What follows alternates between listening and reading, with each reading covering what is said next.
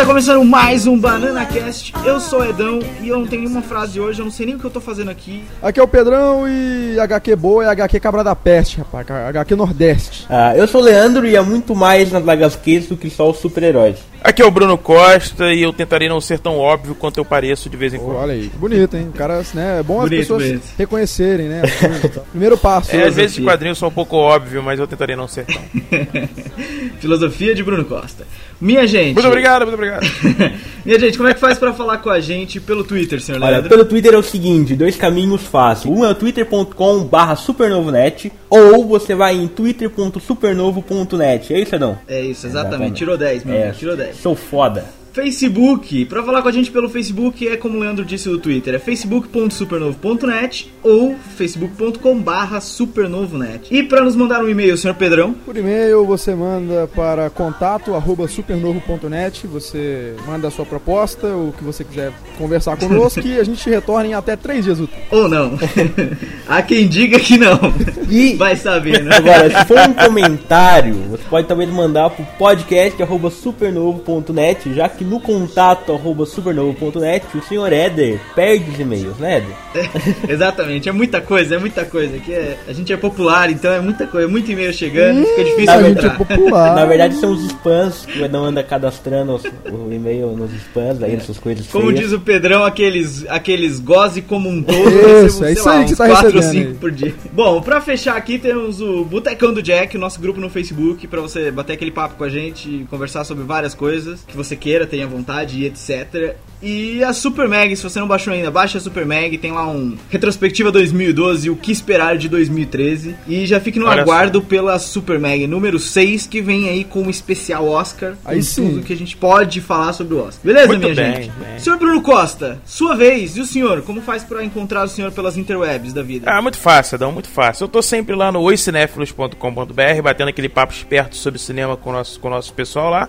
E também a gente tem uma página no Supernovo, seu Edão. Então você também pode achar a gente no Supernovo. Nós também temos o nosso grupo no, no, no Facebook. Então você pode ir lá no grupo dos cinéfilos, lá se cadastrar, pedir pra ser cadastrado, enfim. Vai lá que tu vai dar um jeito de entrar de alguma forma.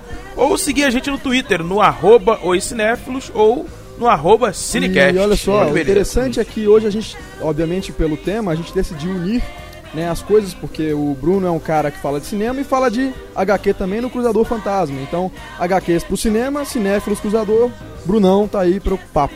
Exatamente. É isso aí. Pedrão tirou as palavras da minha cabeça agora, porque eu ia dizer exatamente isso. eu ia Pronto, dizer que pronto. o Bruno estava o aqui porque ele tem dois projetos envolvidos no tema de hoje. É. Bom, mais, mais uma coisa, senhor Bruno Costa. O senhor também vende as melhores canecas com temas cinéfilos da internet, na verdade. Ou- Edão, é, é mas olha, é genial, Edão. Genial, cara.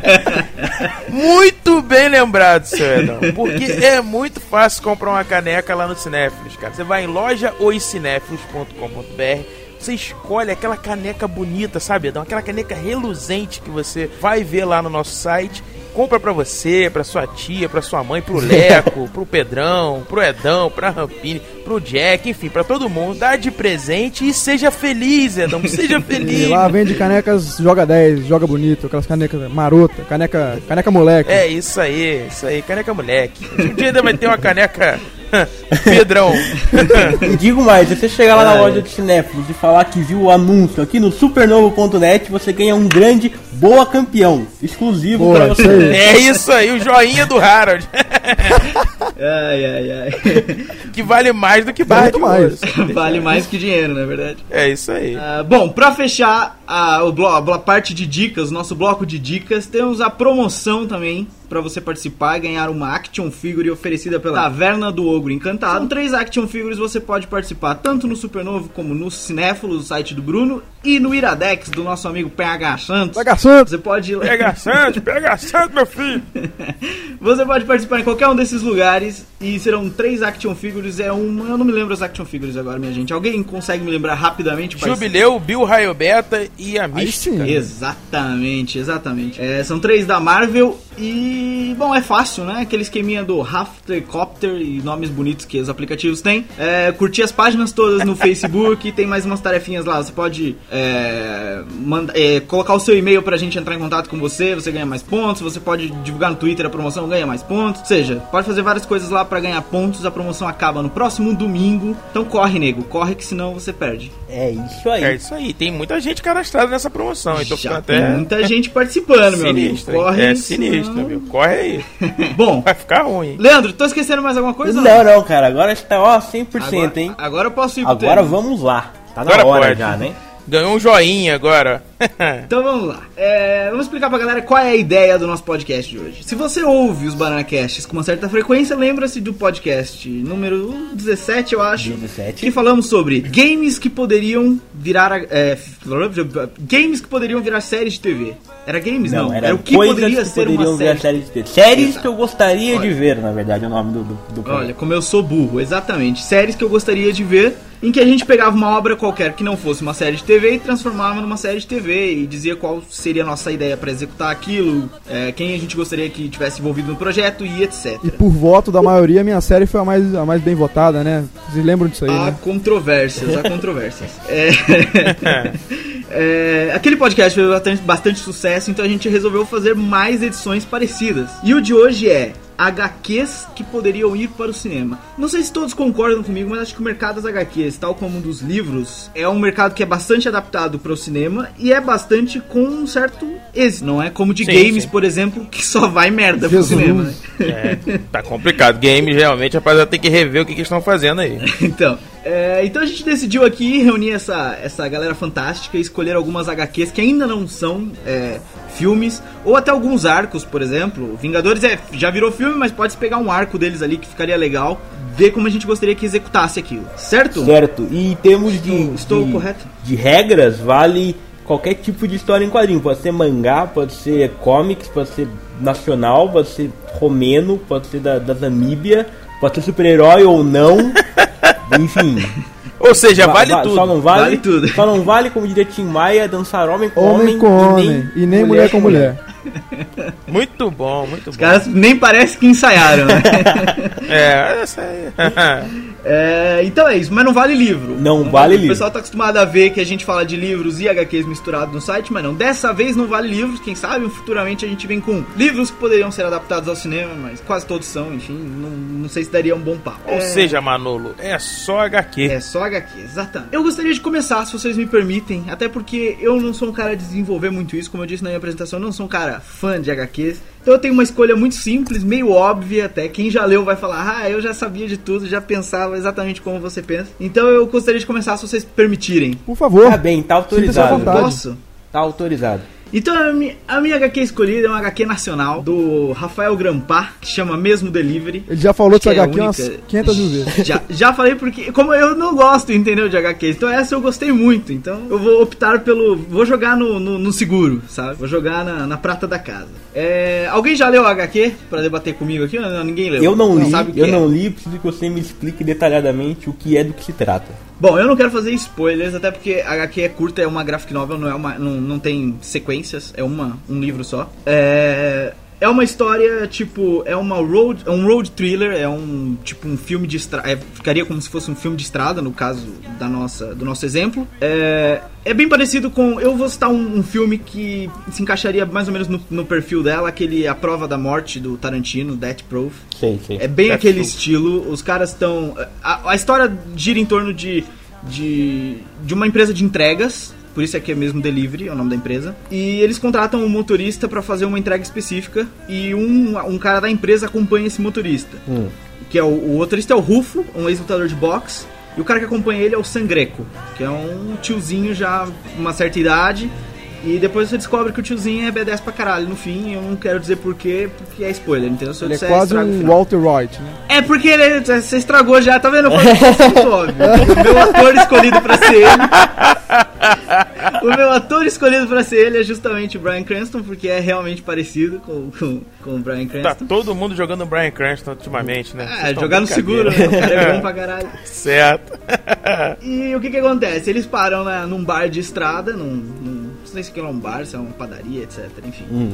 E o, o Rufo vai lá no banheiro da padaria e tal, e arruma uma briga com a galera que tá lá dentro, e acaba indo pra fora do, do bar, da padaria, whatever, é, brigar com os caras. E o Sangreco depois se envolve no meio da briga, e aí pronto, desenrola e resolve a situação, e eu não vou dizer mais porque é spoiler a partir daqui. Beleza. Então. Tá, Edão, o que- o agora que eu- você vai o- fazer o seguinte pra mim. Você vai fazer o seguinte. Hum. Você vai pegar essa putaria aí e vai me dizer o que que seria, o que que iria pro cinema. Ia ser uma adaptação fiel e você ia aproveitar só o Não, cenário. não, nem pode, porque é, real- é relativamente curta e fica tipo muito em aberto no fim o que que eles estavam fazendo, qual era a carga que eles estavam entregando e etc. Só pra você ter uma ideia, é, a HQ acaba quando eles abrem o porão do, do, do caminhão, ou seja, você nem vê o que tá lá dentro. Te- precisaria de mais material pra desenvolver, entendeu? A HQ funcionaria como uma base, um ponto de partida pra história final. É, eu acho que seria um filme perfeito pro Tarantino pra, pra direção do Tarantino, até pelo estilo da HQ, quando vocês lerem,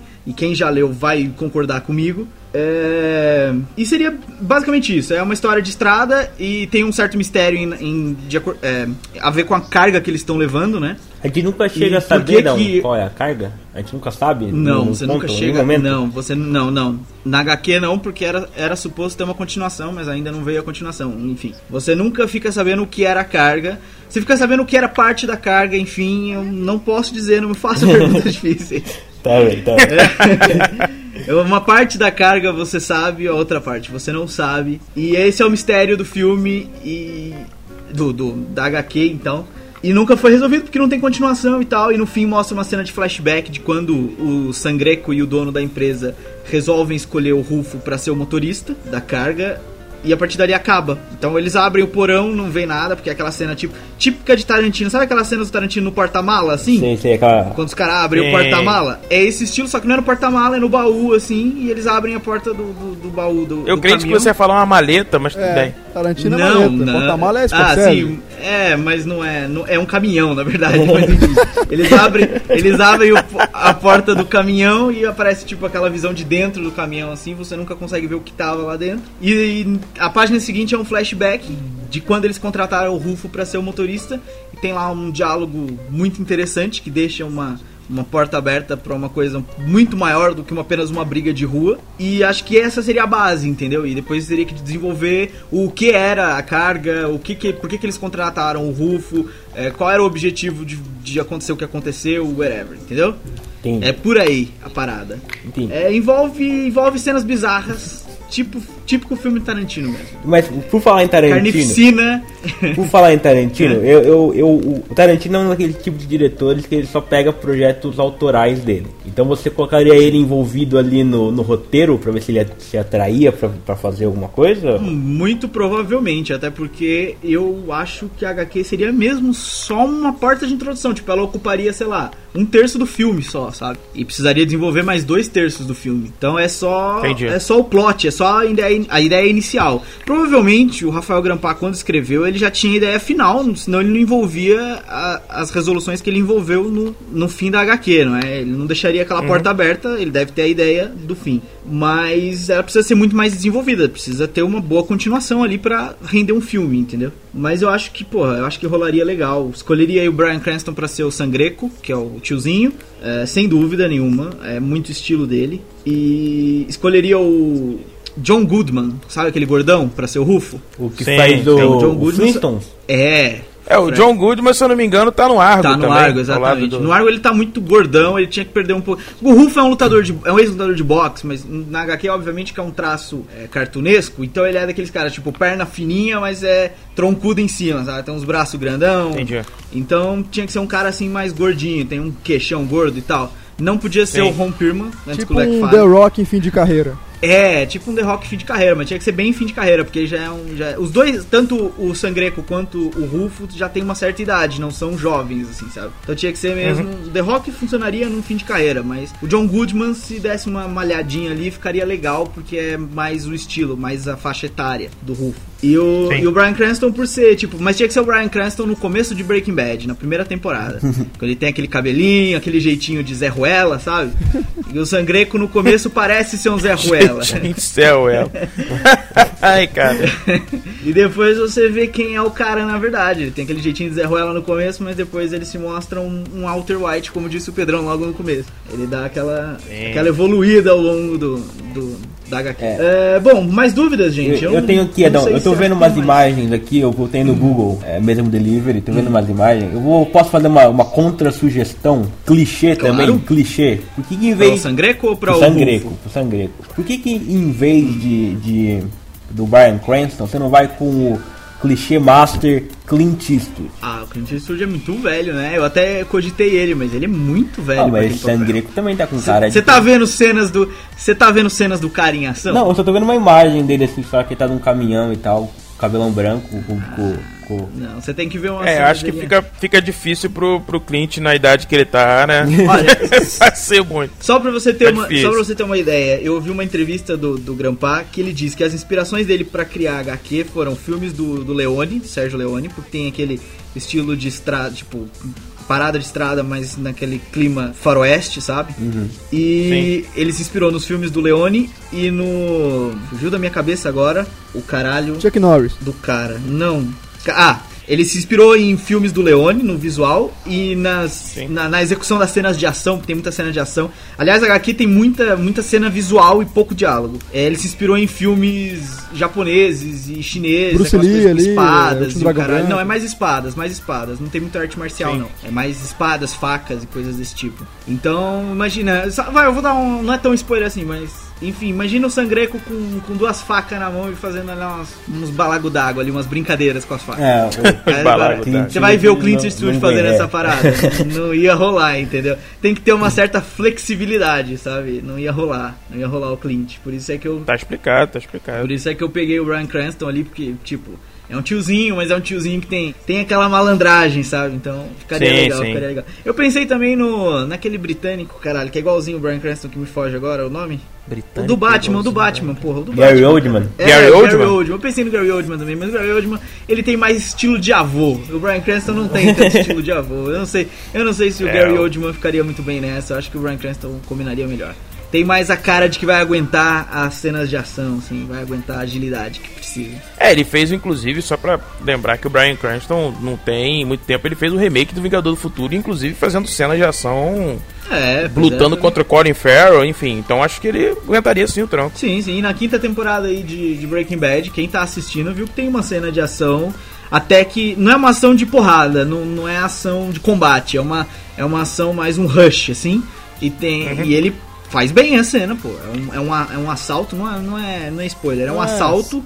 Não vou dizer mais nada, é um assalto. E, e ele, e ele faz bem a parada, sabe? Ele tá ali no manual da coisa e faz bem. Não, não tem aquele É, então velho, acho que não. a gente pode dizer que você tá, você tá indo pela versatilidade do cara, né? Tanto fisicamente quanto numa cena de ação que, enfim, dependa mais de interpretação e tudo mais, enfim. Ele, Exato. você acha que ele tem mais pegada pra fazer a coisa do que o Gary Oldman. Exato, claro. E eu, eu gosto mais dele, eu, puta, eu sou fã dele, já falei aqui não sei quantas vezes, eu acho que o cara é um ator muito bom, então escolhi ele por Inclusive isso. é uma pena, porque eu gostaria de ver ele como comissário É, eu Gordon. ia falar que isso. um o requisito Gordon, então não. é que tem que ser o comissário Gordon, né? Pra fazer o papel. pois é, É pois porque quem viu a animação do Batman ano 1, ele faz a Uhum, do dublagem do, do comissário Gordon, né? E inclusive ele daria um belo comissário Gordon, cara. Eu acho que ele tem bem o estilo que o comissário Gordon pede e eu não consigo agora mais pra ver o Gary Oldman fazendo o comissário Depois de Gordon. imaginar o Brian Cranston, né? É, pois é, acho que ele é muito bom pra, pra esse papel. Pois é. Pois é, pois é. Bom, mais perguntas, minha gente, ou não? Estamos sanadas das dúvidas. Cara, então, é, você falou que. Vamos lá, você acha. é, querendo, assim, que precisaria de quanto mais ou menos de orçamento pra fazer um, um filme desse que você tá imaginando? Ah, isso vai depender muito do que eles vão desenvolver pra sequência da história, né? Mas, sei lá, uns 60 milhões, 80 milhões, eu acho que do rolava. né? Cin- Entre 50 e 70 ali. É, entre 50 e 70 eu acho que rolava, não precisava de muito mais, não. É, os atores não são grandes nomes, não são. Não são nomes caros, não é que são grandes nomes, são, não são nomes, nomes caros. Tanto, tanto gosto do Brian Cranston quanto gosto do, do John Goodman. Acho que são dois bons atores, mas não são caros, são baratos. Então, é, não acho que precisaria de muito. Vis- visual do cenário. é, efeitos especiais não vai precisar de muita coisa, mas é coreografia. É, visual do cenário talvez não precise, pode ser tudo locações. Vai depender de- do, da resolução da história, enfim. Mas acho que não precisaria de muita coisa, não. 60, entre 50 e 70, como diz o Pedrão, eu acho que era perfeito. Ó, vale lembrar aqui É um fã. que o Ah, Kick-Ass, vai, fala, fala. Kick-Ass, filme Kick-Ass, ele teve um orçamento de 30 milhões. Pois é, então não precisa de tanto assim. O, um fun fact sobre mesmo Delivery, ela já teve. Ela vai virar um filme brasileiro, filme nacional. é, porque quando o cara fez lá HQ, enfim, ele vendeu os direitos para uma produtora nacional. Claro, ele precisava de dinheiro para fazer a parada. E a produtora quer fazer o filme nacional, mas isso é notícia que já saiu há dois anos atrás, ainda não movimentaram nada, então não sei se vai rolar, mas pode ser que role. A HQ foi lançada nos Estados Unidos também, fez muito sucesso, foi lançada lá pela Dark Horse. Aqui ela foi lançada como publicação independente, depois foi relançada pela Dark Horse aqui no Brasil também, mas fora do Brasil também foi lançada pela Dark Horse e faz muito sucesso nos Estados Unidos. E grandes estúdios já cogitaram uma adaptação, mas ainda não entraram em nenhum acordo com, com o Grampa sobre preço, sobre é, é, roteiro e etc. Enfim, ele mesmo disse que precisaria desenvolver muito mais a ideia para virar filme, porque é uma, uma ideia curta. É, e existem possibilidades, existe possibilidade. Não tô jogando assim tanto numa coisa é, impossível de acontecer. Já, já discutiram a possibilidade de negociar isso, então quem sabe eu acerto, né? Já pensou o Tarantino dirigir essa porra? O, o que eu achei curioso, Adão, é que você. é que uma HQ brasileira e você foi pra um elenco é, gringo. Né? É, é engraçado. Eu achava que você iria um elenco Mas, mas nacional. a- Mas a Porque- HQ é de um quê. alu- Porque ele fez sucesso lá, parece que o pessoal gostou. Eu acho que eles Não, mas é uma boa. HQ brasileira, é feito por um brasileiro, mas a HQ não, Não. tem pegada brasileira, tá Sim, ligado? sim, eu entendi, eu entendi isso, só que eu achava que você, por exemplo, ia, iria mais pro lado. De, você chegou a cogitar algum ator brasileiro pros papéis? Alguma coisa assim? Ah, nem cogitei, nem cogitei, nem cogitei. Até porque eu não sou fã de filme nacional. E, nossa, eu não faço nem ideia de quem poderia ser os caras. Pá, Wagner Moura e lá no Ramos. Ramos, né? Lázaro Ramos. Ele é bom ator, perfeito. porra. Não sei pra isso aí. Lázaro Não, Ramos. Mas é que tô- ele não combina com nenhum ali, entendeu? É que eles nem, são nem em o. Wagner Moura, nenhum dos dois. Celton Mello, É, ele eles já tá são no. Um é o Celton Mello, outro é o Wagner Moura. Não, chega, chega dos dois. tá. É melhor a gente, é melhor a gente não E o ir. Celton Mello dirigindo, não é Porra, possível. é, homenageando o Wes Anderson. Pronto. É melhor a gente não ir pelo, pelo nacional, né? Vamos ficar no internacional que tá melhor. Bom, mais coisas, ou vamos pro próximo? O próximo. Vamos pro próximo. O próximo. Quem, quem é o próximo? Olha, não, antes de ir pro próximo, tem que fazer aquele ritualzinho do quem aprova, quem desaprova aí a, o, a Ah, ideia. é verdade, hein? Quem aprova o meu filme, então? Não aprovo. Não aprova? Eu aprovo, eu aprovo, eu aprovo. aprovo. O vai. Pedrão não vai aprovar porque a gente já sabe por quê. Ele só vai aprovar o dele. É, só o meu, eu só aprovo conhece. o meu. Porque o meu é um projeto que eu apostaria todo, todo o meu dinheiro, minhas fichas. entendeu? Porque o meu projeto é, entendeu? Promissor, entendeu? O meu projeto é Promissor, foda. né? Então vá, Pedrão, sua vez. Leandro, então. você Eu aprova, aprovo, Leandro? eu você aprovo, aprova? eu Você aprovo, aprova? eu Então tá bom, obrigado. Fico feliz. Fico feliz que vocês, vocês dois aprovam. O Pedrão é um bobo. Não sou bobo nada. Good. Not even 15 minutes later, I'm still walking down the street when I saw the shadow of a man creep out of sight. And then he swept up from behind, he put a gun up to my head, he made it clear he wasn't looking for a fight. He said, Give me all you got, I want your money, not your life. But if you try to make a move, I won't think twice. I told him you could have my cash, but first. Pedrão, seu projeto, vamos lá. Vamos, Vamos te lá, meu agora. projeto. O meu projeto, cara, ele é baseado na HQ Bando de Dois, que eu sempre falo aqui também, que é muito boa. É uma HQ brasileira. Beruti, né? Isso, roteiro e arte do Beirute, Danilo Beirute, que saiu aqui no Brasil em 2010 pela Zarabatana Books. É uma HQ muito da hora, muito interessante, que trata de cangaço de Nordeste e Western, né? Que é, são Sim. coisas sensacionais, né? Diga-se de passagem. Uhum. Sim, pô, sim, sim. óbvio. Não, mas ó, tem gente que não gosta, né? Tem que, né? tem que ver isso aí, tem que ver isso aí. Tá certo. E, Tem quem gosta é claro, tudo, né, obviamente, tem gente aí que, que fica entrando no cinéfilos, né? Não dá pra entender. É, É, é verdade. Aqui, ó. Ah, a história, eu gosto do, do bando de dois porque a história é, mu- é- é muito interessante, assim. É, sempre que a gente fala de western tem vingança no meio, né? Vendetta, revenge, essa coisa é, é muito, é muito, é muito marcante no, no- no- A gente tá- acabou de ver Django aí, Django é vingança, pô. Então, Aí vai dar spoiler do Django assim mesmo? pô, mas tá na sinopse, porra. O programa sai quando? Sai no sexta. dia do Django, por acaso. Ah, então Ó, beleza. então vamos lá. A história do, do, do- do bando de dois ela é muito simples, né? Você tem dois protagonistas, são dois cangaceiros de um bando de 20 cangaceiros que foi pego numa emboscada e foi.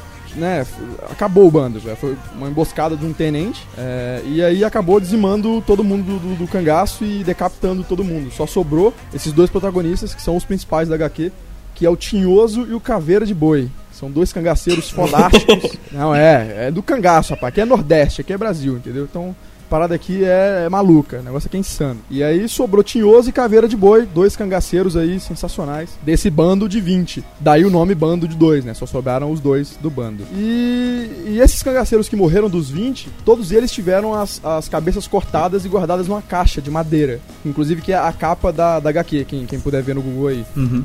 E, e é basicamente por aí que a história gira em torno, porque eles querem ir atrás de vingança, os dois, né? Os dois querem ir atrás do, do, do- do tenente Honório, que fez isso, que, que dizimou o bando, e eles querem recuperar as, as caixas com as cabeças. É basicamente isso, eles decidem ir atrás pra pegar de volta. Né, pra, pra vingar a morte do bando e recuperar as cabeças dos companheiros. Bem no estilo westernnzão clássico mesmo. Tipo, não tem. Óbvio que cada um dos dois tem o seu, a sua motivação maior, né? É, Cada um tá trabalhando pelos seus interesses ali. Mas o propósito maior é a vingança e pegar as cabeças de volta. É, basicamente isso é HQ. Agora, Exatamente. como seria isso no cinema, né? Como seria isso no cinema? É. Celton Mello dirigindo. nem fudendo, nem, nem, nem Seu Tomé, chega de Seu Tomé, hein? Já tá- Lázaro Mas Ramos. Mas você vai na onda do cinema nacional ou na onda do Não, cinema internacional? esse filme é completamente nacional, até porque a gente fala de Nordeste, cara. e Ninguém entende Nordeste melhor do que a gente. Como é que seria isso no cinema? Eu acho assim, o, o filme do Bando de Dois, ele não ia ser uma adaptação fiel e direta da HQ, não. É, os dois personagens iam ser mantidos, né? O Tinhoso e o Caveira de Boi. Mas ao invés de se juntar pra vingar o bando de cangaceiro deles, eu colocaria um parentesco entre eles. Eu acho que eu faria o seguinte: eles seriam irmãos. é, o Tinhoso seria mais novo, 10 anos mais novo que o Caveira de Boi. E eles se, jun- se juntariam por acaso, um, né, mais na frente. É, o Caveira de Boi mais velho, ele, ele sairia de casa é, aos 10 anos de idade pra entrar pro cangaço. A família toda é, desmantelada, o pai bêbado, a mãe morta. E, enfim, o pai batia neles. O, o- o moleque com 10 anos saiu de casa. E o moleque, assim que nasceu, depois a mãe morreu no parto, né, do Tinhoso. E o moleque cresceu só com o pai. E o, o Caveira de Boi foi pro cangaço enquanto o moleque tava crescendo. E pouco, eles pouco, né, tiveram contato, não, não se conheciam muito, porque ele saiu, o Tinhoso era muito jovem. E, e eles acabam, é, mais na frente, no, no futuro, se encontrando. E eles se juntariam quando uma recompensa é, tivesse sido colocada à prova, é, colocada é, pela cabeça do irmão, né, do, do, do Caveira de Boi. Caveira de Boi era um cangaceiro famoso e a polícia estava atrás dele, né? A polícia do Nordeste, do sertão ali nordestino. E o, o futuro do Tinhoso era justamente viver é, na margem ali da sociedade, mas é, caçando recompensas, né? Trabalhando por conta própria, fazendo uma espécie de frila ali. Quem jogou Red Dead Redemption sabe, fazendo uns freelancers ali pra, pra polícia, né? Capturando uns, uns bandidos e tudo mais e levando e pegando recompensa. E num belo dia, Uh, o Tinhoso vai atrás de, de mais uma recompensa que ele quer e vai e, e- e encontra né, o, o Caveira de Boi. E aí eles se reencontram. E aí, no caso, é, numa dessas caçadas que o, Tin- que o Tinhoso vai fazer, eles se encontrariam, e só que com, com a arma apontada pra cara do outro. E aí daí que a história ia seguir. É, ao invés deles, Interessante, deles interessante. serem, deles serem é, do mesmo bando, são da mesma família, poucos se conheciam porque um saiu mais novo, né, de casa e um, né, de cada lado, um pela querendo a recompensa pela cabeça dele e um querendo se defender e enfim, isso ia ser revelado mais pra frente de que eram os irmãos e, e aí era por aí. Então E quer no- dizer, você já tá spoilando o filme todo pra quem um dia for assistir o essa seu filme. porra desse filme não vai acontecer, Caçaí, né? Então vamos É, vamos ser realistas. Então tudo bem, né, É, Pedrão? Pode dar claro, spoiler do seu é, próprio o filme é pô. meu, Tá, eu dou spoiler do problema. meu filme quando eu quiser. É isso aí, Entendeu? pô. Então vamos lá. E no. É, a história seria basicamente isso, e aí daí pra frente eu teria que desenvolver mais. E aí no filme eu aproveitaria o mesmo clima da HQ que eu acho excelente, o sertão nordestino. É uma parada bem western spaghetti mesmo. ah, no Cinéfilos fez aí, falou sobre o The Good, The Bad and The Ugly esses dias aí pra trás. Então Sim. seria na mesma pegada, a questão do western. Os cangaceiros seriam, no caso, os pistoleiros, né? E tudo mais, cada um trabalhando. É, mas aqui, pelo, pelo que eu conheço do Bando de Dois, teria que ser uma mistura do Leone com o Peckinpah, né? Porque é violento pra, cacete, o Bando cara. Dois, O né? filme teria, teria que ser censura 18 mesmo, do, do jeito que Dredd veio pro Brasil, tinha que ser aqui, porque é, é uma coisa que não dá pra tirar. O cangaço é, dentro dele, é muito violento. Ele é violento por, porque é. Então não dá pra tirar, tinha que ser. E eu aproveitaria o mesmo clima que eu acho excelente, o sertão, o destino, a questão do western mesmo, que é colocada na HQ. Os mesmos cenários eu acho muito bom. E as mesmas caracterizações dos personagens eu acho muito bom também. Eu mudaria, obviamente, porque eles seriam irmãos, né? Então eu colocaria certas características que seriam meio que parecidas pros dois, assim. Que pra mim, pra mim, os dois personagens estão impecáveis. né? Eu não gosto de alguns diálogos da HQ que eu mudaria, mas óbvio, como eu mudei o, a, ideia central da HQ, isso não ia importar muito, porque seria né, do zero que a gente ia criar. E aí no elenco, eu colocaria o seguinte: pro Tinhoso, eu ia colocar Ira, Irandir Santos, que fez Febre do Rato e Tropa de Elite. Porra, eu pensei nele, Pensou cara. Eu nele? falei, porra, se você não escolher ele, eu vou é, ficar cara, puto porque contigo. ele é um ator tem que ser o cara, bicho. cara. Excelente, ele tem cara É de isso, cangaceiro. Exatamente. Ele tem, ele não é, porque o, o cangaceiro, o cara Ele que tem vive cara. no Nordeste, ele não é necessariamente negro. Ele é pardo, né? Sim, e magro, exatamente. magrinho, né?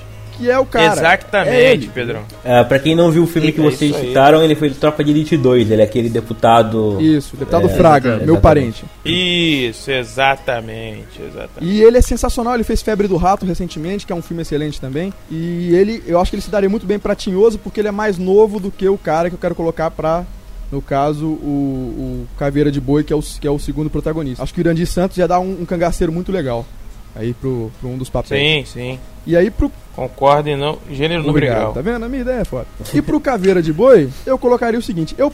De primeiro eu pensei em Marco Nanini, cara, mas ele tá velho, não tá legal, né? Ele, Não, não, não Porque dá. Ele não é cabamacho. ele é assim. Não, ele É isso até que é, eu falava, mas não. ele não dá, não tem mais Ele- como, ele- né? Mas ele tá velho demais pro papel. Só que ele já Sim, foi então. perfeito. A gente viu ele em um ato compadecido, ele, fez um cangaceiro Sim, ele espetacular. tava muito bem. E. O problema é que ele fica muito cômico, né, cara? é, é, mas eu acho que eu acho que tem que ter essa pegada. Eu acho que inclusive Tem alguém pra fazer esse alívio Eu cômico. não comentei isso, mas eu acho que é, o Nordeste, ele em si, ele tem uma pegada muito caricato, muito humor, muito humor, né? Muito, muito. Mesmo na, na, na, na seca, na, em todas as tribulações que o nordestino passa, ele é um povo feliz. Ele, ele sabe rir, ele sabe brincar dele mesmo, ele sabe se, se, se sacanear, entendeu? Então eu acho que é, o western, o cangaço, ele tem muito do humor, né? Qualquer jogo de western, qualquer filme de western, a gente vê muito uma pegada de humor. E eu acho que o cangaço é, é mais uma prova disso. Eu acho que tinha que ter. Tinha que ter uma pegada de humor. E a gente viu, por exemplo, o Marco Nanini no Lisbelo, no Lisbelo e o Prisioneiro, que ele faz uma espécie de. de, de, de Vocês já viram o Lisbelo e o Prisioneiro? Ele faz uma espécie de cara que, que, que é um, cabra macho, né? Ele caça umas recompensas também, ele, ele atira no Sim. povo, ele é pistoleiro, né? De, de aluguel, né? Então ele, ele, ele é bom pro papel, mas ele tá meio velho. Então, cara, eu pensei na hora também em José Dumont, que é um cara que fez Abril Despedaçado e Dois Filhos de Francisco. É, quem viu Dois Filhos de Francisco, ele faz aquele. Eu faz o, o Francisco. Que agencia. E, e no Abril Despedaçado ele faz o pai do Rodrigo Santoro. Cara, esse cara é sensacional. Ele tem uma cara de nordestino. Ele sabe fazer filme nordestino. Ele sabe, ele sabe é, caracterizar um, um nordestino. Ele, ele tem a, a pegada da voz. Ele tem os trejeitos. Ele, cara, ele é excelente ator. Ele sabe fazer filme com personagem caricato do Nordeste. Assim. Eu acho que Bota aí uma imagem, vocês vão saber quem é que eu tô falando. José Sim, sim, eu Domon, de ver. eu acho que é excelente pra fazer caveira de boi, porque ele é, entendeu, baixinho, entendeu, maran- malandro ali, e ele sabe fazer personagem do Nordeste. Então eu acho que os dois pra mim eram Irandir Santos e José Dumont. Eu não sei como é que a gente ia fazer isso pros dois parecerem irmãos, porque eles não são muito parecidos. Mas aí a Por acaso até cinema... não, por É. acaso até que não são tão diferentes. É, não, não são é tão- tanto, né? Dá, dá, pra, dá, pra, dá pra forçar que um puxou o pai, outro puxou a mãe, né? É, exatamente. um puxou cada um, né? E aí esses dois aí pro elenco principal eu acha- acharia interessante porque tem bem a pegada do- dos dois personagens aí. E aí pra dirigir, e eu eu optei por um cara chamado Moacir Góes, que é o cara que fez O Homem que Desafiou o Diabo. É, Uhum. eu, eu, não- eu acho, é, eu comentei aqui da pegada humorística que ia ter, porque é, eu não sei se vocês viram O Homem que Desafiou o Diabo, é um filme de sertão, é um Sim. filme... Né? É o filme do sertão. Ele sim. provou, o Moacir provou que sabe desenvolver algumas histórias que envolvem sertão nordestino, entendeu? Ele tem uma pegada mais voltada pro humor e conhece a contribuição cultural, assim, que, que a região do Nordeste prestou, assim, sabe, pro Brasil. É, é uma coisa que a gente tem até hoje, é, o Nordeste passou. E, pra quem não sabe, O Homem que Desafiou o Diabo é baseado em uma obra cordelista, entendeu? É uma obra de cordel, é, que é a... a linguagem de poesia que a gente tem no Nordeste. E eu acho que é, iria contribuir muito, entendeu? Porque é um cara que já conhece a, a, a ferramenta, que sabe, que dá valor a isso. E é um cara que faria um- disso um projeto muito legal, assim. Acho que esse, esse cara do... O Moacir Góes, que fez O Homem que Desafiou o Diabo, ia ser um diretor muito bom. E eu acho que, eu acho que quem quiser ver aí, pô, O Homem que Desafiou o Diabo é um filme muito divertido. Eles iam curtir muito aí. Quem não viu, acho que vale a pena. Até porque esse, esse Moacir God ele também fez o Bonitinha Mais Ordinária, né? Que também foi, ó, foi recentemente, que foi um dos remakes mais, mais novos do filme. Também é um, Não vi. é um Não vi, filme não vi. também que tem cenas ah, fortes, ele não, ele não tem medo de colocar coisas mais, mais, mais 18 não tem, no não filme. tem. E é o que a gente precisa pra Sim. esse projeto aqui, porque tem que ter sangue, né? Ele tem que ter sangue, ele tem que ter humor, ele tem que ter aquilo que é o cangaço, cara. Não dá pra tirar nada, tirar nem pôr nada. Tem que ser o que é. E é isso que é o cangaço. É sangue, é intriga, é, é humor pra caramba, né? É bebida, enfim. Eu acho que, eu acho que ia dar muito certo. É uma obra brasileiríssima, tudo brasileiro, tema brasileiro, atores, diretor. Então eu acho que tinha que ser na raça, entendeu? Orçamento baixo, sei lá, um milhão e meio de reais, assim, na raça mesmo, pra sair um filme legal. Eu acho que isso tinha que ser assim. Você falou uma coisa engraçada que é o orçamento. É, levando em conta a sua fama de gostar de filmes trash, teria pegada trash ou não? Teria, porque o canga... Cara, o Nordeste é trash pra caralho. não, isso sei eu, mano. se você conhece a pegada da HQ, ele, o- a porra do tenente, o, como é que morreu o Lampião? Decapitaram o cara, velho.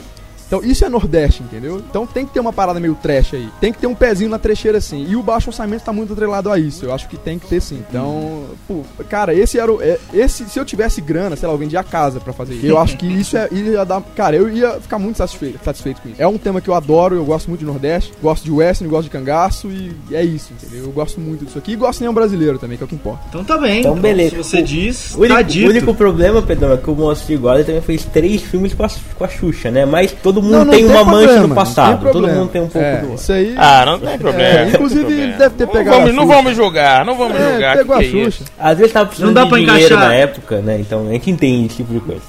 Não dá pra encaixar ela no filme em algum papel, não? Não, Xuxa, rapaz, Não tem alguém que morra? prostituta que fica encostada no bar, assim? De, de, de, de- que fica de cirola, sabe? É, uhum. Dá pra pôr, dá pra pôr. Olha, e, e Mas sem Matheus cachê. Nastergaile, não cabe no seu, não cabe no seu elenco em algum lugar? Cara, olha só, eu, esse cara, ele, ele serve. Parece que ele nasceu, olha, você sabe fazer filme de Nordeste. Só que a parada Sim, é o por isso é que eu seguinte, pergunto. É. Só que a parada é a seguinte: é, a gente teria que desenvolver um pouco mais os outros personagens. Claro que daria pra, pra colocar ele sim, algum cara vigarista, alguma coisa do tipo que Sim. ele sabe fazer. Ele sabe, ele tem a pegada, entendeu? Do Nordeste. Mas é, a princípio eu não colocaria, não, porque até porque tá saturado pra caramba. A gente sempre vê ele em filme do É, Nordeste. sim, sim, sim, sim, é verdade, é verdade. Isso não tem um vilão? É, é, essa história não tem um vilão? Ele não poderia Ah, ser o vilão, não porque caberia? eles, no caso, são os vilões, entendeu? Ah, Eles, ah ok, caso, pronto. eles são os, os, os, os- Cara, tem uma, tem uma dualidade aí, né? Porque um, quer, um precisa matar o outro, mas primeiro os que são irmãos, e cada um matou já na vida, entendeu? Um é caçador de recompensa e o outro é cangaceiro maldito que tá com a cabeça a prêmio, entendeu? Uhum. Então não, Certo, não teria um grande vilão e um grande mocinho. Teria o que é. E é isso que é o cangaço. Você não tem. Se você fosse seguir a história da HQ, aí teria um vilão, que era o cara que matou o bando. O- sim, é o tenente. O problema Uhum. é que aqui o- é o que é o cangaço, cara. Não tem herói, não tem bandido. Tem os caras que, que fazem o que fazem e tem que fazer porque. Pra- às vezes muito pra sobreviver, os caras tinham que sair pra isso, enfim. Uhum. E é isso, é- sabe? É essa a dualidade que interessa. E aí tinha a questão, né, da, da- da- do parentesco deles que podia influenciar no meio, enfim, e outras Certo. Compreendido. Gostam, Perguntas? do, gostam da ideia? Eu gostei, eu gostei. Eu gostei. Eu, eu aprovo. Sei, cara, ficou, ficou bem, bem, bem interessante, Tá cara. vendo? Acho que tá valendo, Rapaz, tá valendo. aqui eu sou roteirista de nascença, já nasci já. Como, como o projeto é roteirista, barato, né? O cara tem um argumento. Como o projeto é barato, então vale a pena apostar, né? É, se fosse um orçamento Sim. de, de 50, 70 milhões, eu já não apostava. Edão, bota 10 reais aí que eu filmo esse filme aí. Bota 10 merread que a gente filma. tá certo. Empresta né? Eu, eu, 10 reais, empresta É. o smartphone que é pra gente fazer a filmagem e pronto, já não precisa mais nada. tá feito. eu aprovo, senhor Pedrão, tá? Obrigado, obrigado.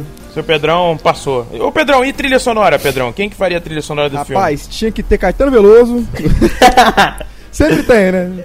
Não, cara, é que tá. Tá tinha, que ter, tinha que ter muito forró, aquele pé de serra mesmo, aquela parada das, das antigas. Tinha que Aquele ter forró de Nordeste, Gonzaga. não aquele forró de São Paulo, né? Não, tinha que ter Gonzagão, entendeu? Tinha que ter Gonzagão, tinha que ter. Tinha que botar um Rolando Boldrin aí também, um, um sertanejo de pé de. né? Primeiro sertanejão mesmo, ali, pesado. Então, enfim. Acho que, acho que o, o forrozão tinha que ter sempre, né? Tinha que ter o forrozão, porque esse filme de Nordeste sem forró não é. Não, é, não vale. Porque não era um Nordeste de verdade, era um certo, Nordeste tá certo. fajuto, né? O fajuto tem muito. O negócio é. As novelas da Globo fazem um, muito fajuto, entendeu? Tem que fazer o Nordeste o que é mesmo. Alegria e mais. Tá bem, tá bem, Pedrão. Você mandou muito bem no seu projeto. Tá, tá Obrigado. financiado. Am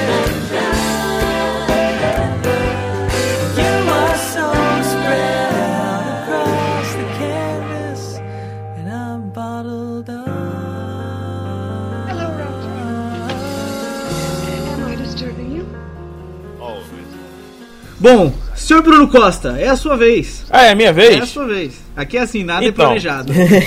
É, né? Então tá certo. Bom, galera, eu escolhi talvez uma das top 3 HQs que eu já li na minha vida e que eu realmente teria muita curiosidade de ver como eles fariam um filme. Porque eu acho que, primeiro, daria muito dinheiro e, segundo, seria de cara uma trilogia. Não tem como fazer esse filme é, com apenas um filme. Então, eu tô falando de Reino do Amanhã, é, Kingdom Come, enfim, todo mundo deve saber. Enfim, uma das grandes é, séries que a DC já lançou. Era uma minissérie, se eu não me engano, em quatro edições. Foi lançada acho que em 96 ou 97, se minha mente não, não me trai agora. E cara, eu acho que é a história que define o futuro da DC, o futuro de como seria. Enfim, como seria o mundo no futuro da DC. Entendeu? Então eu acho que, primeiro, teria um puta de um apelo legal é, mostrar esse futuro. Então eu vejo se, no, no futuro hipotético, né? Eu vejo um primeiro filme da Liga da Justiça, uma trilogia, obviamente, mostrando. E muitos anos depois, fazer uma trilogia mostrando o futuro dessa liga. E aí seria o Reino do Amanhã. E, cara, eu acho que seria sensacional. Seria um troço de qualquer nerd, qualquer fanático por HQ ter um infarto, cara. Não, porque seria interessante, algo ô Bruno, é que fantástico. tem muita gente, né, cara? Dá pra fazer uma parada loucura, assim.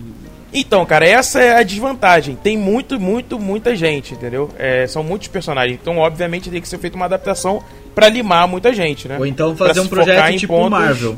Não? É, ou sim, apresentar alguns personagens mais importantes, enfim, já no seu futuro, digamos assim. Então, é, a gente vai ver personagens mais velhos, enfim. E eu não sei como seria a aceitação disso, mas eu acho que seria muito legal. É, eu escolhi, assim, falar um pouco da história, né, pra quem não, não conhece. Na verdade, essa é uma história escrita pelo Mark Wade, né? Com a arte do Alex Ross, incrível Ale- Alex Pô, Ross. Marvels, que faz quem não tudo viu ficar Marvels aí, leu Marvels, é da hora. Exatamente, exatamente. Que faz tudo ficar muito mais realista, enfim. E a história, na verdade, é vista pela visão do pastor Norman McKay, né? O espectro torna ele um ser invisível, digamos assim, para aquele mundo, mas ele consegue ver o que está acontecendo, né? Então, só pra dar aqui um. um- um- fazer eu falar um pouco do plot, né? Da, da HQ. Coringa ele mata todos os funcionários do planeta diário, né? Inclu- inclusive a, a Lois Lane. É, o super-homem, obviamente, lógico que não. O Clark Kent, não, isso não, ele fica vivo, óbvio. Por, raz- por razões óbvias que eu acho que eu não preciso explicar, né? E você tem nesse, nesse período o Magog, que é um, um herói que tá em ascensão e que ele pô, é puta violento, entendeu? Ele mata mesmo, é um assassino, enfim.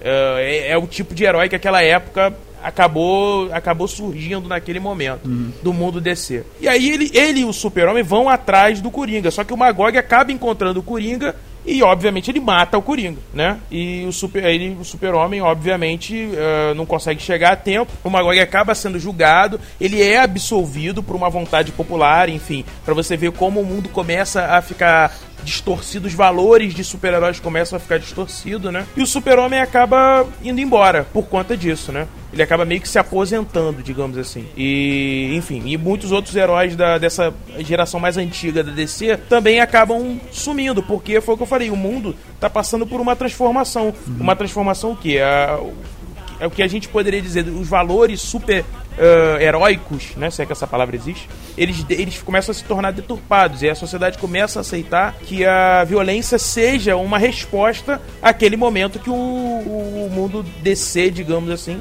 vive, né? É, enfim. E aí o que que acontece? Ah, o Magog acaba liderando uma série de heróis, enfim, eles começam a perseguir um vilão chamado Parasita. Não sei se vocês conhecem, mas é um vilão da- das histórias do Super-Homem, né? Era um vilão que tinha como ah, principal capacidade é, se ele encostasse numa- num super-herói, num personagem, enfim, ele acaba, acabava tendo os poderes da- daquele personagem. Então, muitas vezes ele encostava lá no, no super-homem, enfim, e acabava tendo o, o poder do super-homem. E ele acaba matando, cara, o Capitão Átomo, enfim, e mais uma grande gama da, da população, porque ele, o parasita na luta contra o Capitão Átomo e tudo mais, ele rasga o peito do Capitão Átomo. O Capitão Átomo ele é feito de, de, de energia nuclear. E aí, numa explosão fuderosa, detona uma porrada de cidade nos Estados Unidos. E o Magog, óbvio, sobrevive por conta dele ser invulnerável, né? E aí isso traz o retorno do super-homem, enfim, isso traz o retorno de uma série de coisas, de uma série de heróis pra começar a combater isso, né?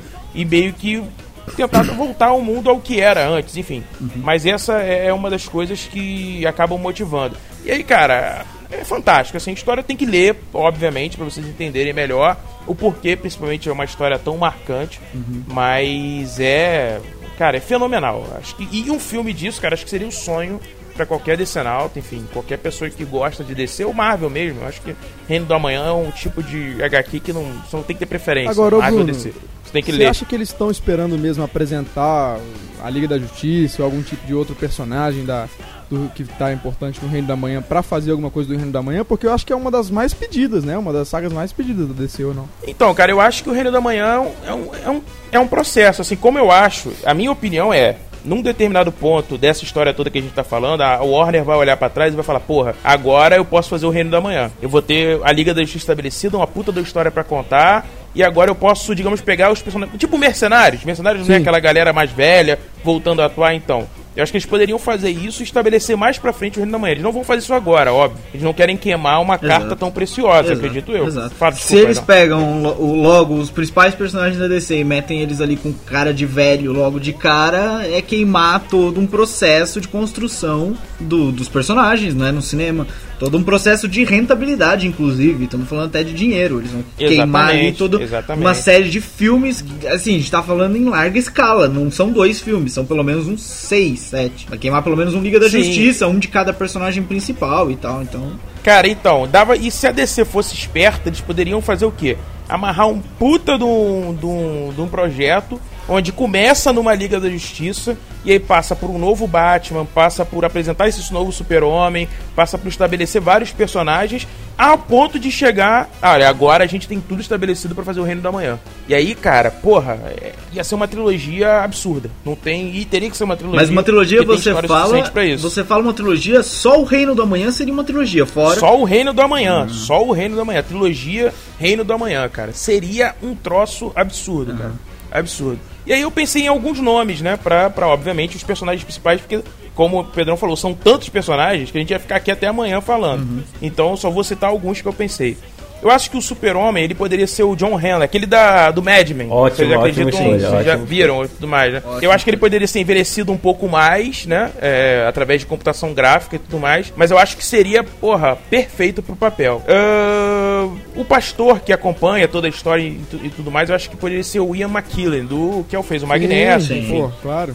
Eu acho que poderia ser legal, porque tem que ser um cara que tenha um poder dramático, ele vai acompanhar toda a história, vai ter algumas intervenções e tudo mais, enfim. O Espectro, eu escolhi o Jim Caviezel. Olha aí. Acho que vocês aí- aí- conhecem o aí Jim é Caviezel polêmico, também. Person of Interest. É, série. mas eu acho que ele é interessante, cara, porque o, o Spectre é um cara que não se intromete na história, ele apresenta a história, né? Então eu acho que o Jim Caviezel poderia fazer muito bem esse papel. Eu gosto de dele como introduzir- ator. Não, ele é bom, ele é bom, eu digo é bom. Mas é gosto porque ele, De eu não sei se ele tem esse introduzir. E não é um nome né, caro. Eu acho que não seria um nome caro, entendeu? Entendi.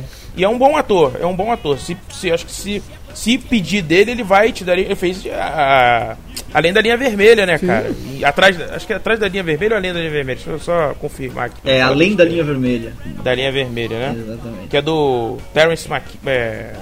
Malik. Caralho, hoje tá foda. Terrence Malik, exatamente. Além da linha vermelha, Terrence Malik. E, cara, é um puta de um filme e ele sai muito bem no filme. Ele também fez o A Paixão de Cristo, se eu não me engano, né, Fez, ô Pedrão? fez, fez. Fez o, Exato, que o, não o tudo Conde bem. do Monte Há Cristo também. controvérsias, mas Não, ele, tá, bem, no é, papel. do- Sim. Independente do filme, ele tá muito bem. Sim, sim. Então, quer dizer, eu acho que é um ator que, que daria aí pro espectro algo interessante. E o Batman mais velho é aí que a gente chega no, no- na controvérsia da história toda.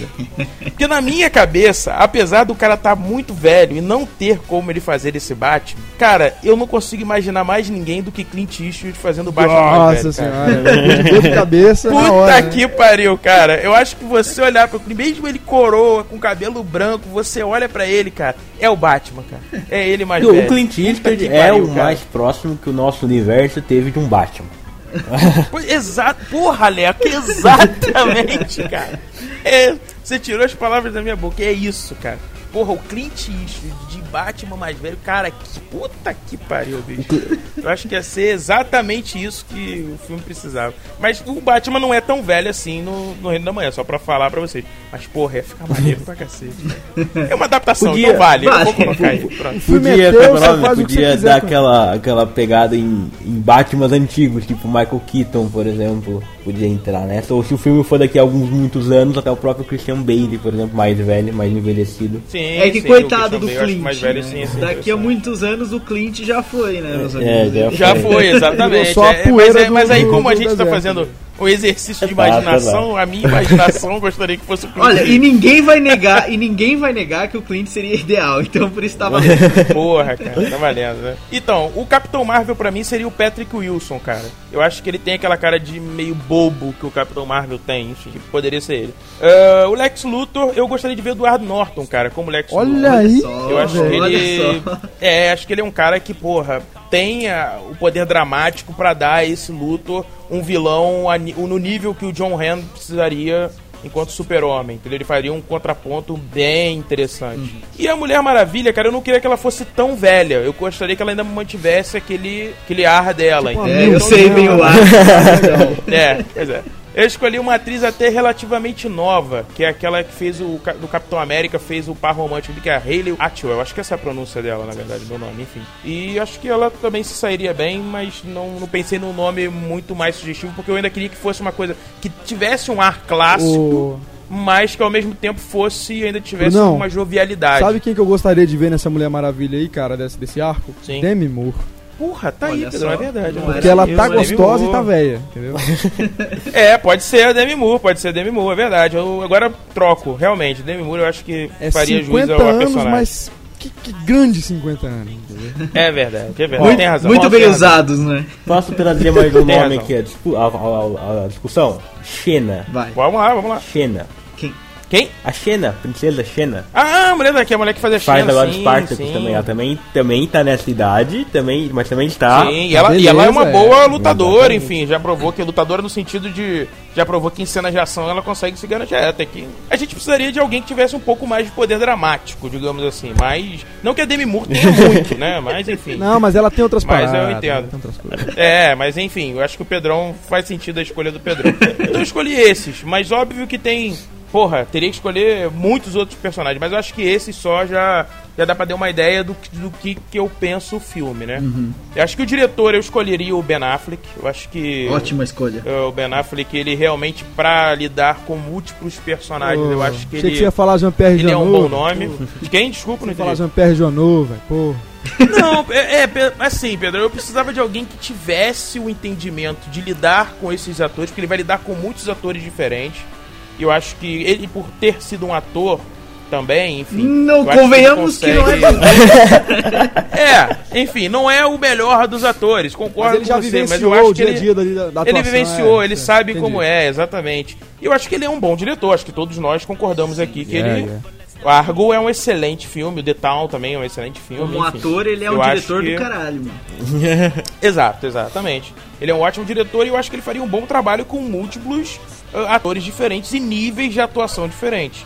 Até porque Argo é assim, né? Exatamente. Argo tem, assim, não que Argo peça muito, porque Argo tem uma narrativa já muito poderosa, né? Então os atores até não precisam é, doar, se doar dramaticamente muito. Mas tem, tem lá o seu conteúdo dramático que eu acho interessante. Exatamente. E eu acho que ele pode fazer isso. O produtor executivo teria que ser o Nolan. Que eu acho que ninguém entenderia melhor esse universo do que Não o dá pra próprio falar Nolan. de herói Essa hoje é- e não citar o Nolan, né, cara? Foda. é, não, é- não é só nem, nem isso, né, Pedro? Porque, eu, por exemplo, eu acho que ele teria a ideia pra amarrar tudo, entendeu? Ele, ele conseguiria pensar além. E eu acho que ele teria que deixar o Ben Affleck pensar em cada filme isoladamente e o, o Nolan pensar no, no projeto como um todo. Entendeu? Eu acho que ele poderia fazer isso pro, pro Ben Affleck. Eu acho que ele teria condição de fazer isso.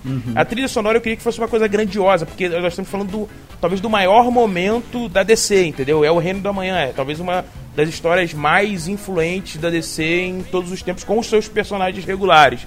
Isso eu não tô contando o ótimo, enfim, não tô entrando Vamos, nesse mérito. vamos aqui como um noob que eu sou. É, e muita gente que tá ouvindo provavelmente é como eu. Ah, o Reino do Amanhã tá pra descer, assim como a Guerra Civil tá pra Marvel? Eu ia falar isso agora. Eu Sim dir- e não. Eu diria até mais. Sim e não. Eu diria até mais, é, eu diria até mais. Na verdade, o Reino do Amanhã, ele hum, acho que não, não, não se compara a nada que a Marvel fez, assim, diretamente, na minha opinião. Mas o Reino é- do Amanhã é uma história. Ok. ah, Mas é fora aquela, desse- é aquela desse grande saga da DC que todo mundo recomenda, é isso? Isso, exatamente. Se for esse tipo de comparação, sim. Hum, Civil ok. War muda os parâmetros Ah, da, sim, sim, sim, da. Marvel, assim como o Reino da Manhã também de- redefine muitas coisas da Até DC. porque- O próprio Super-Homem do Reino da Manhã já foi visto várias vezes nas histórias regulares, então ele é válido pra cronologia. Até porque tem uma, uma, uma coisa de batalha entre heróis, porque tem o, o- o Batman lidera um grupo no Reino da Manhã e o Superman Sim, sim, lidera um sim. outro, a Liga do Superman e não sei o que, os renegados do Batman, uma coisa assim. Os renegados do Batman. Então tem essa coisa também de combate um contra o outro, só que é numa escala muito maior e é numa, numa uma espécie de. não realidade alternativa. É uma realidade alternativa da DC, vamos chamar assim, então nesse tipo de parte não se compara muito à Guerra Civil, que é o, o básico da Marvel, e entre eles, mas nessa coisa de ter um, um herói contra o outro, sim, tem. Certo. É, e aí nesse ponto a gente tem uma luta que é, que é, talvez seja uma das lutas mais emblemáticas de todos os tempos, que é o Super-Homem contra o Capitão Marvel nessa história, entendeu? Assim como em Cavaleiro das Trevas é o Super-Homem contra o Batman, aqui a gente tem o Capitão Marvel, que é o Shazam, pra quem, enfim, hoje, atualmente ele, ele é Shazam, não é mais Capitão Marvel, dos 952, mas ele luta contra o Super-Homem numa luta épica, numa luta absurdamente fantástica dentro do Reino da Manhã e brilhantemente ilustrada pelo Alex Ross. Onde, inclusive, o Capitão Marvel leva vantagem sobre o Super-Homem. Eu achei isso fantástico. Poucas vezes a gente vê esse tipo de coisa acontecer, né? Enfim. E pra minha trilha sonora eu escolhi o John Williams, cara. Porque eu acho que John Williams fa- conseguiria fazer uma trilha é, à altura do que o Reino da Manhã pede. O Reino da Manhã tem que ser algo fora do, desse ponto da dessa linha reta que são os filmes de super-heróis que às vezes a gente tem algum ponto fora da curva, né? Tipo os Batman do Nolan, enfim. Mas a gente preci- precisaria de algo épico. Eu acho que o John Williams conseguiria fazer isso. Até Certo. porque, até porque ele é um dos um dos, dos, dos compositores que mais ah, vai pro lado da- do, do épico mesmo, né, nas trilhas. Ele e o, o Hans Sim, Zimmer sim. do, do próprio Batman, tá?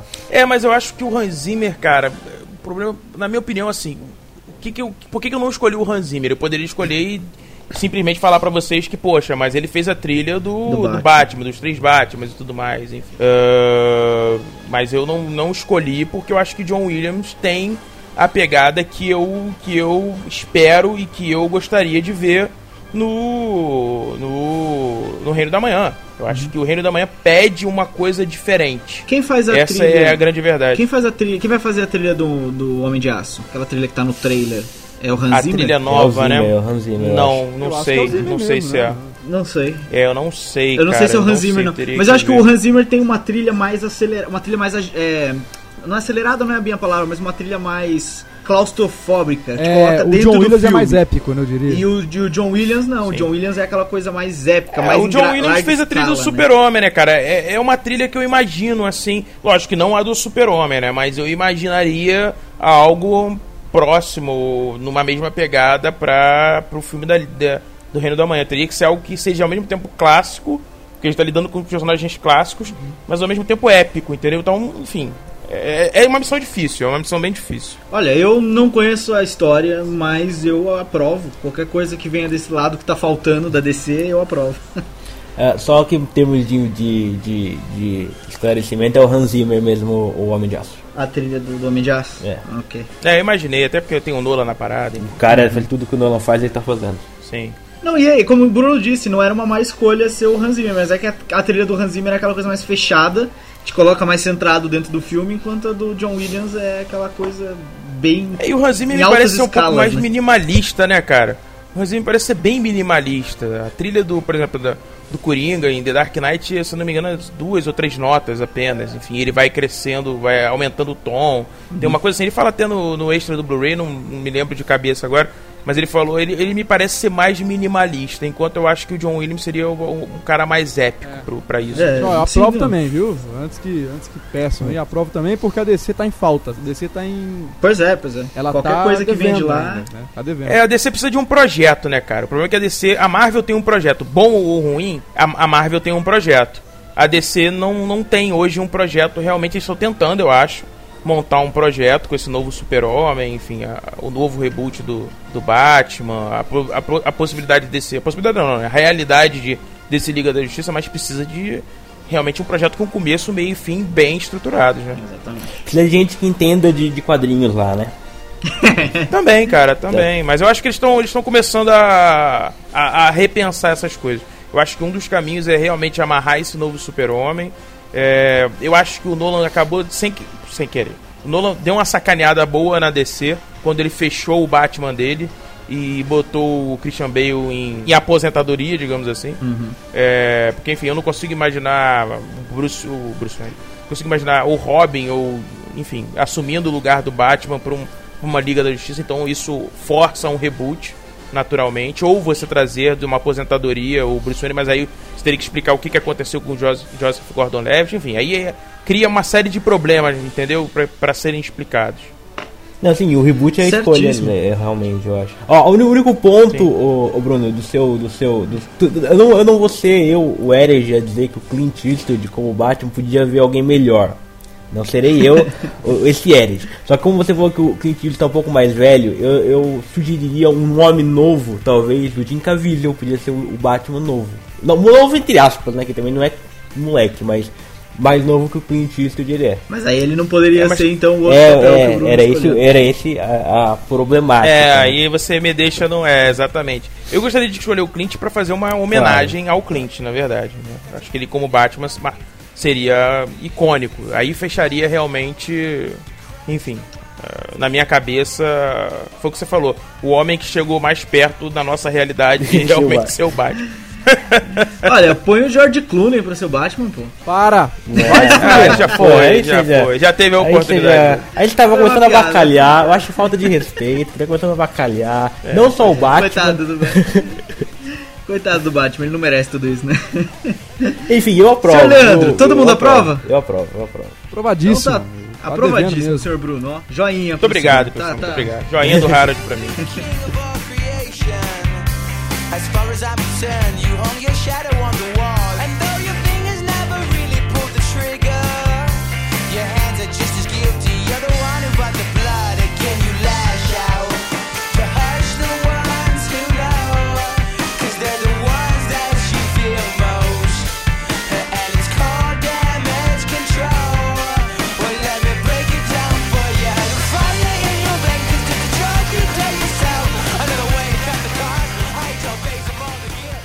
Leandro, a sua vez pra fechar Vou o nosso eu. podcast. Qual é a Vou eu. sua história escolhida?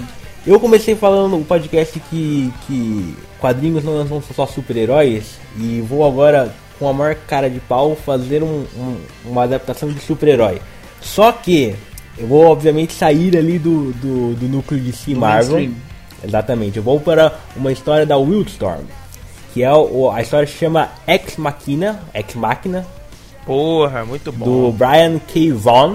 O Brian K. Vaughan, esse cara escreveu o- aquela que vai virar filme agora também na Vertigo, a Y, o Último Homem. The Last Man. Porra, Y The Last Man, cara, recomendadíssimo. Inclusive, eu acho inclusive que seria um seriado ótimo. Não seria um bom filme, seria um, um excelente seriado. Também acho. Vai virar filme. Essa própria Ex Machina também seria um bom seriado, só que como ela é um pouco mais curta que o, que o Y, The, The, o Último Homem, então acho que ela como filme funcionava bem também. Podia até iniciar uma, ali uma, uma franquia de filmes como o Kick-Ass fez ano passado com a obra do, do Mark Miller. Então, Sim. o que, que é o, o Ex-Machina? É o que? É um, é um, um homem chamado Mitchell, Mitchell Hundred. Ele era um engenheiro civil, normal, trabalhava a vida dele de boa, tranquilo. Aí ele sofre um acidente, e nesse acidente ele ganha poderes especiais. O, o poder dele é o que? Ele tem capacidade de con- conversar, se comunicar e controlar máquina, certo? Então ele, ele cria ali ah, essa persona do, do grande máquina, que é o nome dele de super-herói, e passa aí a, a- atuar em Nova York como um herói da vida real. Então a série tem um pouco mais dessa pegada mais pautada ali na, na plausibilidade, vamos chamar assim. O que acontece? Em 2001 teve ali o World Trade Center, o atentado terrorista. Na história também tem. Ele não consegue salvar a primeira torre, mas ele salva a segunda. Com isso, ele fica tipo muito popular, tipo super popular. Ele vira a grande máquina vira tipo o herói do, do país. Nessa pegada, ele já tava querendo, ele tava meio confuso sobre ser ou não um super-herói. Ele já começa a concorrer à prefeitura de Nova York. Vence com essa popularidade e a história é justamente isso. A gente vê a história, ele contando mais ou menos as- as duas partes. Ele atuando como super-herói e ele atuando como prefeito de Nova York. O que torna o Ex-Machina diferente das outras, das outras histórias do super-herói é justamente o fato dela não ser um super-herói normalzão que enfrenta ali uma, uma- um, um inimigo cósmico, uma coisa assim. É um super-herói que atua na, na, na política. Então é uma parada, é, um- é uma história política. Tem ali a, a parte do. É, entre, entre analogias, é um super-herói dentro da política. Onde assim, é um cara que quer mudar o, o mundo, quer mudar a cidade dele a partir de como se mudaria na vida real, a partir da política. Então a história tem essa, essa, essa esses dois lados, fazendo essa analogia, essa brincadeirinha de, de querer mudar o mundo, assim, como super-herói, como político e tal. E ela tem um drama político, uma sátira, até uma sátira da sociedade muito interessante, que tem, tem arcos onde ele vai, por exemplo, tem um arco que ele é, ele é escrachado pelo, pelo público, porque ele se diz a favor da, da liberação da maconha, por exemplo. Então tem essa reação da a, a- a série trata muito como a gente vê os políticos, como a gente vê as questões políticas e como a sociedade brasileira é tão igual à sociedade americana, é um, é um filme que seria muito útil, muito bom lá e aqui, entendeu? Essa é a Sim. história do, da, da, da série. Como filme, como é que eu vejo? Eu vejo isso uma. Eu não vejo uma pegada muito séria, mas também não vejo uma pegada palhaça, sabe? Tem que ser um filme que tenha seus momentos de leveza, mas que seja um filme com foco, direcionado para esse foco mais político da coisa. É, como, como franquia, eu vejo ele mais ou menos como foi o Kikaz em 2010. O Kikaz chegou, que ninguém sabia do Kikaz, ninguém do grande público sabia do Kikaz. Chegou, surpreendeu, virou a ganhar o 2 e provavelmente vai ganhar o 3, enfim, se, se tiver, vai adaptar. O 2 adapta toda a obra do Mark Miller até a Hit Girl, que saiu ano passado. Mas po- pode ser que, que gere mais filmes. A Warner, a a 20th Century não vai parar por causa disso. Então eu vejo mais ou menos assim o, o, a Grande Máquina. Pra dirigir, eu chamaria o George Clooney, que dirigiu aquele Tudo pelo Poder Tudo pelo poder, filme que eu gosto. Que eu achei É eu não filme. achei que ele é um, eu achei que ele estreou bem na direção assim, de filmes grandes achei que ele começou bem tem ali ó, é um filme político que tem muito a ver até com com, com Ex Machina então eu colocaria o George Sim. Clooney no roteiro eu colocaria o próprio Brian K. Vaughan, que é o cara que conhece a obra e é um cara que escreve muito bem então ele tem ele tem muitos Sim. prêmios de, de quadrinista na, na vida dele então eu acho que ele conseguiria fazer a transição muito bem de um pro outro sabe? De, de cinema, de HQ pra cinema. Nessa pegada, assim. Uhum. Seria, em termos de estúdio, eu via mais um, talvez um estúdio mais independente, não, não uma 20th Century, talvez, se fosse pra arriscar num desses estúdios grandes, eu iria na Paramount, que eu acho que não é um estúdio que influencie muito o, o- o- as outras obras, os, os que as que mexem, mas eu acho que a Warner deve ter o direito do Ex Machina quando ela pegou tudo da DC e a Wildstorm da DC agora, uma confusão, acho que a Warner deve ter o direito do Ex Machina. Em termos de ator, atrizes e tal, a série tem três personagens principais. Um é o próprio Mitchell Hundred, o outro é um policial e o último é o cara que, que é meio que um mentor do, do, do, do- da grande O máquina. personagem principal. Exatamente, exatamente. Como é que eu iria de ator? O ator principal, o Mitchell Hundred, eu iria com Nathan Fillion, que é do cara que fez Firefly, fez, faz Castle, fez, o que mais ele fez? Ele dublou o. Green Lantern, ele fez Serenity, que é o filme do Firefly e tal. Por que, que eu vou com ele? Ele é um bom ator, ele tem essa pegada que pode fazer leve e dramático, e ele é um cara barato, sabe? O filme tem, tem, não pode gastar muito dinheiro, não pode ser um blockbuster de verão, porque se for um blockbuster de verão, os estúdios Vai vão se meter e tal e tal. Tem que ser um cara mais barato, um filme, um filme ser lançado assim em novembro, ou um filme ser lançado em março e tal. Não pode ser um filmão de, de julho. Pro policial, que se chama Rick, Rick Bradbury, vocês procurem o nome aí pra vocês terem menos da imagem do cara. Eu, eu ia com o, o Noah Emmerich. Noah Emmerich, para quem não sabe, ele fez aquele... Super Ele faz- 8. Ele faz muita série de TV. Ele faz muita série de TV por acaso. Sim, ele sim. é o. Caralho. Ele fez agora The Walking Dead, a primeira temporada, ele fez The Walking Dead, É é que ele- o, o cientista. É, ele é o cientista de The Walking Dead. Ele faz aquela. Eu gosto pra caramba, aquela White Collar. Ele fez White Collar por um tempo também. Ele, é- ele é foda. Sim. Ele, ele. ele fez Super 8, acho que é mais fácil pelo Super 8. Ele era o, o capitão da polícia que queria achar o ET no Super 8. Pronto. Vocês acham que é mais fácil achar ele pro Super 8. Ele é o doutor do The Walking Dead, que parece no finalzinho da primeira temporada. Fez Exatamente. White Collar e tal. E o outro cara, que é o mestre, que é o mentor, assim, o nome dele é Kremlin. Eu ia com o John Hurt, que era o nome mais alto ali do elenco, na minha opinião. O nome mais talentoso, pelo menos.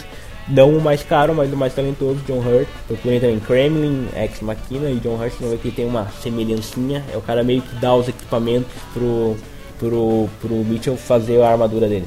A armadura, a roupa, enfim, e tal. E aí o filme era. O filme, a ideia do filme era mais ou menos isso. Bota- Botava ali ele na política, não podia não precisava nem ter. Podia ter a- a- o arco, o primeiro arco, que é um arco da, do, de, problemas de Nova York, o cara começando a conhecer os problemas de Nova York.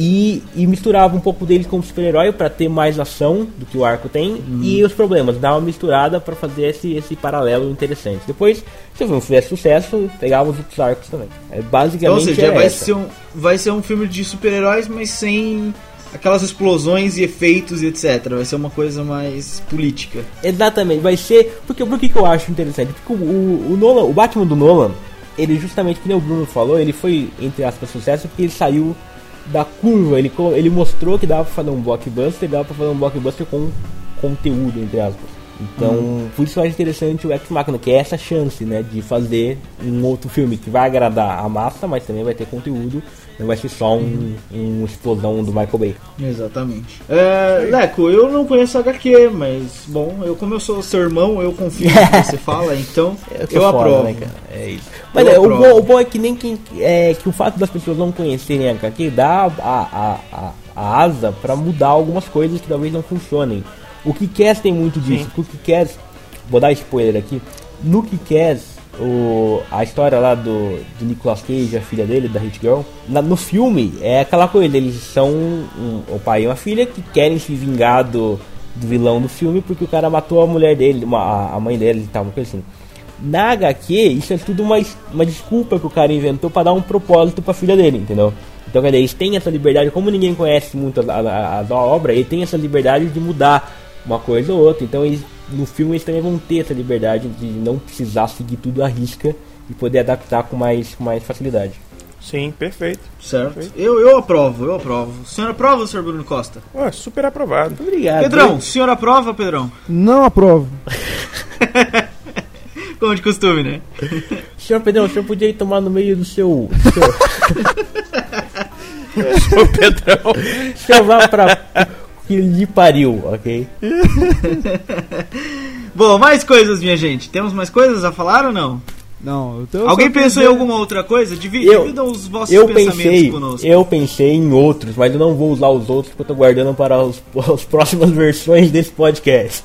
É, eu não, eu não vou usar o que eu tenho. Eu acho que o meu aqui, de novo, ganhou, né? Desculpa aí, galera. Mas vale, vale citar o que, tá, o que tá na pauta. Na pauta tá o citar exemplo. a turma da Mônica. Turma da Mônica Jovem. Turma da Mônica Jovem. Ai, Jesus. Ok? Sacanagem, Léo. Presta atenção. Turma da Mônica Jovem. O filme seria uma pegada menos educativa que tem as HQs, mas mais adolescente. E Sério aten- que você vai ler a pauta? atenção Tá pro sério? elenco. Atenção pro elenco. Bruna Marquezine como Mônica. Ah, para. Fecha. Cecília Dassi como Magali. ele. Quica ele. Francisco Miguel como Cebolinha. E aí Quica ele, vem velho. o astro do filme. O cara que o, que o marketing vai girar em torno dele. Neymar como Cascão. Tá bom, Leandro. Tchau. Nossa senhora. Tchau, Leandro. Bom, minha gente, o que que vocês acharam do podcast? Gostaram do saldo da conversa? Muito bom, muito bom, muito bom. Acho que as ideias foram boas. Agora escrever os roteiros, mandar lá para as produtoras e esperar a resposta. É isso aí, é isso aí. Vamos repetir mais vezes. Se o pessoal gostar dessa vez, a gente inventa uma outra temática e um outro, uma outra plataforma e brincamos mais uma vez. Beleza? Sim, filmes em que o Pedrão poderia ser o astro principal. Todos. Eu posso ser todos. Pensem aí e me A digam. salada dos eu só-. Eu já Eu tenho ia falar aqui que, ó, só não vou mandar o meu projeto pra lugar nenhum, porque quem vai fazer ele sou eu mesmo, entendeu? Então, Muito bem, muito bem. É isso Pedrão aí. é um empreendedor nato, né, cara? É, é. Vamos ver isso acontecer então, Pedrão. Faça acontecer. vai sair. Ok. Depois do meu curta que tá saindo também. Beleza. Bom, minha gente, é isso. É, obrigado por vocês terem nos aguentado até agora. Temos algum recado final pra dar? Eu acho que não. É, Bruno, quer dar algum recado final pra galera? Gostaria que a galera acessasse lá cruzadorfantasma.com.br e oicinéfilos.com.br É e prestigiem a gente. Não esqueçam do Radiofobia também. Radiofobia. Radiofobia lá, a parada ali é profissa, rapaz. É pofriça. É, lá com o meu com o mestre Léo Lopes. É pofriça. É... é isso então. Até semana que vem. Um beijo do gordo e tchau. Tchau, falou. Valeu, abraço. o meu beijo. projeto aí, votem em mim, que o meu é foda mesmo. What's